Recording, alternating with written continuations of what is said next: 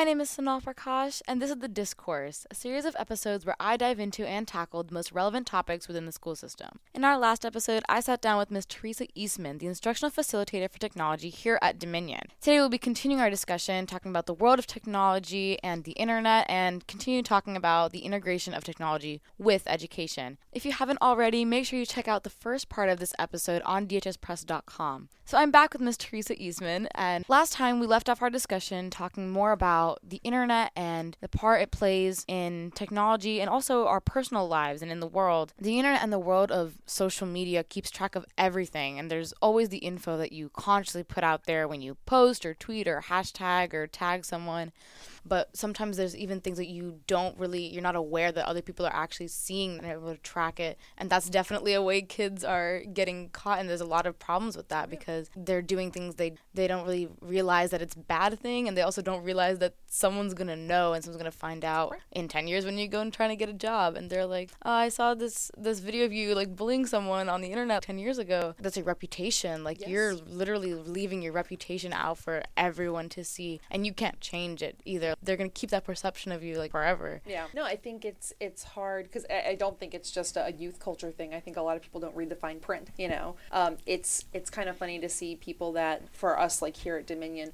students who use their phones to check Phoenix. And part of getting the Chromebooks with you guys at the beginning of the year was logging into them and logging into LCPS Go and they were supposed to log into Phoenix because one of the things that pops up is the you know user agreement that more or less says you're going to use this as a tool, not a toy. Also letting you know Loudoun is watching everything that you are doing on this. It's not your machine. It's not your work. It is theirs. You are you know given the opportunity to use it through through their kindness and their financial support. How many of us read the user agreements? How many of us read the user agreements for our phones? You know how many of us read the user agreements for the apps and the extensions that we download? And I think that's what's hard right now is there are so many things that I would love to be able for my staff and for the students here to use that are Chrome extensions, but they've not been approved yet by the county. And when I've pushed back and asked why that is, it's because either the user agreement and the privacy policy do not reflect the values that we have, or the company has got a history of changing that so much, so quickly, so often that it's not something we can keep up with to verify that, you know, and guarantee the students are going to be safe. And that seems like a, a big idea, adult kind of thing. But yeah, you guys are encountering this with everything that you sign off of giving permission to. I think about just getting apps for picture editors like on my phone for my goofy little dog. And it comes up okay this wants access and the ability to delete all of your pictures in, in google photos. But there are definitely been ones i'm like no i really want to be able to do xyz so i want this app. And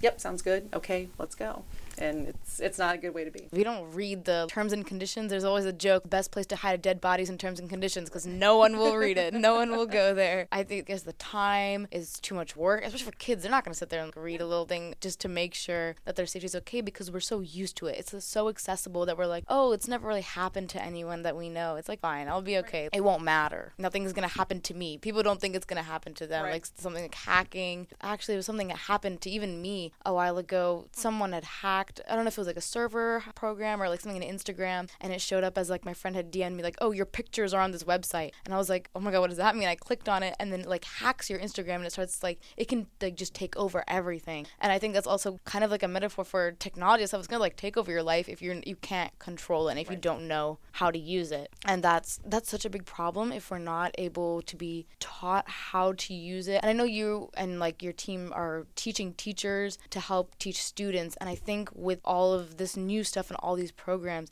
some of that learning and some of those tips and advices and like, oh, you shouldn't do this, you should do this, is kind of lost along the way because a lot of kids they don't want to listen to that. They don't want to hear. They want to be like, oh, we know, we know technology. I got it. That's all. I know how to use Instagram. That's that's it. That's technology, right? I don't need anything else. But I think you bring up a really interesting point. Like there was this quick little three slideshow presentation, like three days in a row, early on in the beginning of the year, like right when you guys first got the the Chromebooks, and that was kind of it. Um, and there's been a lot of talk as more schools are going one to one. I've been talking with um, kind of our sister high schools in the area. Uh, we did a big training in October with all the teachers here at Dominion. But the idea of what what is really the best way to roll out the technology, not only so that the teachers are prepared for it to be in their classrooms and the expectation of using it, but so that this equity that we want to give the students really is applied for those of you that maybe are not as familiar with the technology, or maybe you're really, really good with a Mac or with your phones, but a Chromebook's a different beast. Do you feel that maybe we didn't make sure that you guys had all the bases covered? I think there could have been a little bit more understanding from the students on their part too. I don't think that the team that was putting out the information was doing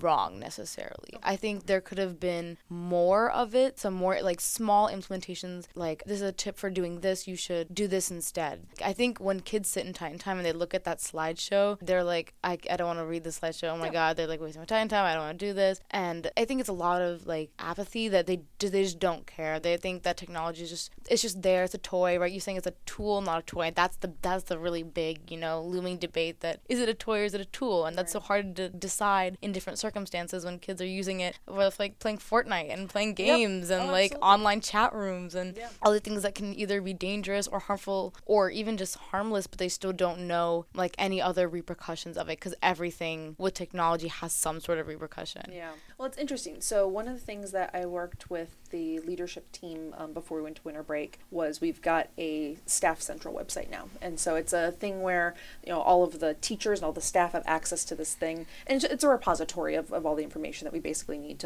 make the school run. Um, but one of the pieces to it is I send out these biweekly emails with like little tips and tricks for them to use in the classroom. Please invite me in, that kind of thing. Um, and the conversation came up on it would something like that be useful or welcomed by the student population where we could have a repository for you guys of quick little here things that you can fix on your own, here stuff you don't want to mess with on your own, um, having the itinerary up in one place for you to find real easily, that kind of thing. And that's something that I would really welcome some student input with and, and trying to make sure that there are some things in place for you guys so that you can be self sufficient um, and then, you know, processes that you can go through for things to be easily fixed if you can't maybe there could be some sort of question and answers so like most like frequently asked questions. Because mm-hmm. i think a lot of the like small like same things happen like with that like i'm not a robot like server check. A lot of small problems that they don't they just kind of keep clicking buttons until it goes away or they just restart and they're like okay that's done. I think we should actually understand why that happens because if that ever happens in the future we're not gonna have a teacher to ask. Sure. and for me personally i haven't had teachers tell me how to use any of my like technology. They say here's the assignments here's what you should do uh, do the assignment turn it in. Like you should start knowing that. And i think now we've actually kind of surpassed some of the teachers. We'll be like sitting and doing things on our chromebook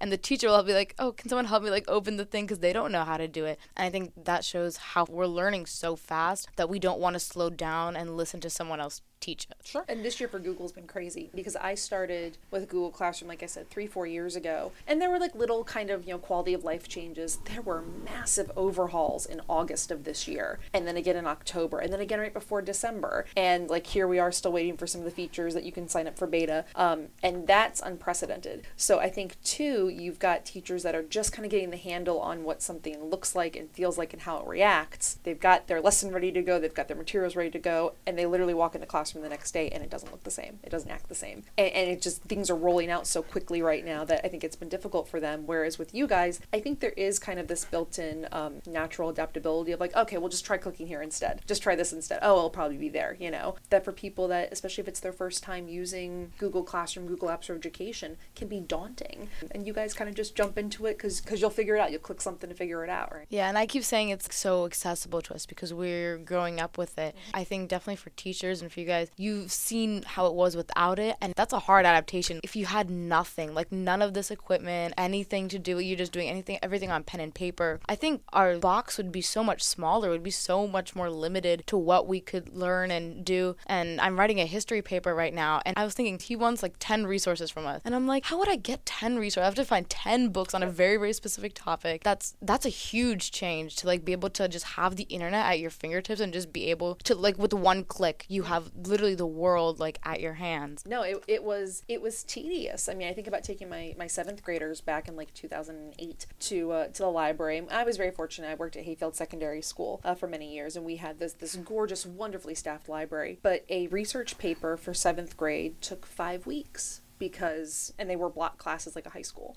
Um, because you had to go through all the encyclopedias, you had to go through, you know, card catalog stuff to see what books we had. We could interlibrary loan books, but I mean, it was an entire long process because even then we didn't have the resources online for the kids. There was some stuff, but a lot of the stuff was, you know, the World Book online was really just the World Book that we had on the shelves. Um, whereas now, yeah, you have all kinds of great resources that you can access again quickly um, and reliable ones at that too, which I think is really, really interesting. You know, I think we had these big, massive kind of lessons when Wikipedia first kind of came around. That's like, this is why you don't use Wikipedia. Whereas now, you know, my last couple years in teaching seventh grade English, it was more here's how you can use Wikipedia. Here's what's not reliable about it. Here's ways that you can find reliable things about it. So that whole shift on how you research, how you access information, how you evaluate it. When I think of, you know, dragging 34 bodies down to this library and there's the book and it's the same book that the kids will use last year and here's kind of a limited range of topics because I know it's the books we have in order right now versus my last couple of years, I, I did very open-ended projects with my students. I did a lot of passion projects. I did a lot of, okay, here's the general thing that I need to know, go. And um, and the, the students were interested in so many things that are not on my radar. And I learned a lot. I learned really cool things. I don't think I would be able to delicately function if you dropped me back, you know, where my original teaching was.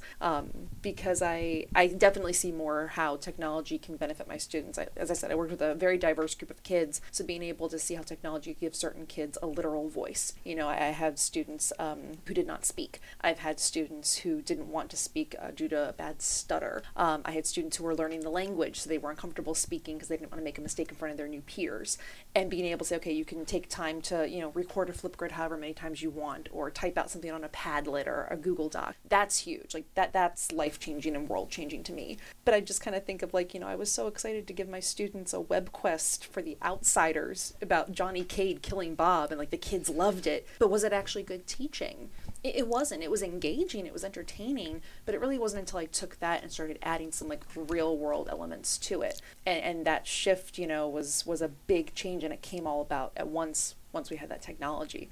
I don't think I could go back now and, and just do pencil and paper, which is kind of shameful. But I, I do. I like the doors that it opens. I liked what my kids were able to access and, and really seeing the growth and those skills that I think are just going to be so important. You know, there are things that you just need to know, but I think being able to, you know, collaborate and delegate and, and work with your peers and, and be respectful in your discourse um, with people around around you and around the world, um, I think technology has lent itself to that technology, as you said, has opened so many doors, and I think it makes our box of imagination and learning so much bigger. The internet is just the greatest yeah. inventions ever because we're able to connect so much. I don't think people knew about the things happening in like other countries. And I know a lot of people like will repost and retag people in they were talking about like the forest fires in California and there were the rhinoceros, there was like all the extinct species, there was some like conservation project that was going around and it was going around in like Africa. They wanted to start this new conservation project. And I saw people like here like sharing so many so many sharing increases awareness. We're learning about other places and other things that we we couldn't have imagined. You'd, I don't think on a daily basis you would really think like, oh, what's happening in this war over there in that country? Like you wouldn't, you probably wouldn't know unless someone like told you in the classroom or in real life. No, and I think you're seeing companies too, like BuzzFeed.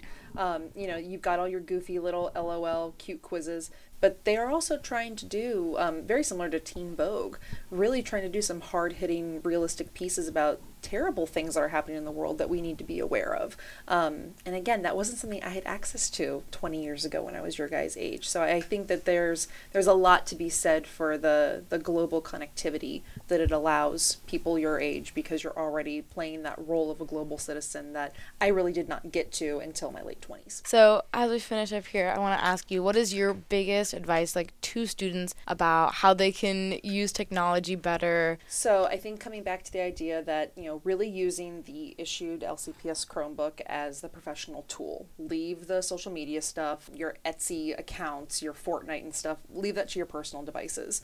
Um, set notifications on Google um, for important school items, really utilize that calendar. It's very user friendly. Um, but also be vocal about the extensions and apps that you think would help you be more productive. We can kind of start collectively poking the, the county to, to permit more of those tools and, you know, as you had said earlier, try and keep up on that ever changing being seen of what's new and what's what's uh, accessible. And also, you know, use the help desk that's in the library before and after school, even if there's like a small tech issue, um, so it can be addressed before you've got a major one when an assignment is due. Pop by and see me. I'm in room 407. I, I can certainly reset your passwords, but I'm happy to take a look at anything that you're having trouble with. But uh, there are a lot of teachers here off the record that are going to be pissed because this is not what they signed up for. And if you look again at like test scores um, and passing grades, what they've done for however many years works you know so why change it why change it when they've got two more years you know three more years five more years on the clock and it's like yeah because we're changing so quickly it was great having you today. Thank you so much you for so coming much and for talking with me. me. Oh yeah, gosh, of course. great. That wraps up our discussion about technology. Thank you again for listening. My name is Sonal Prakash. This has been The Discourse, and I'll see you guys next time.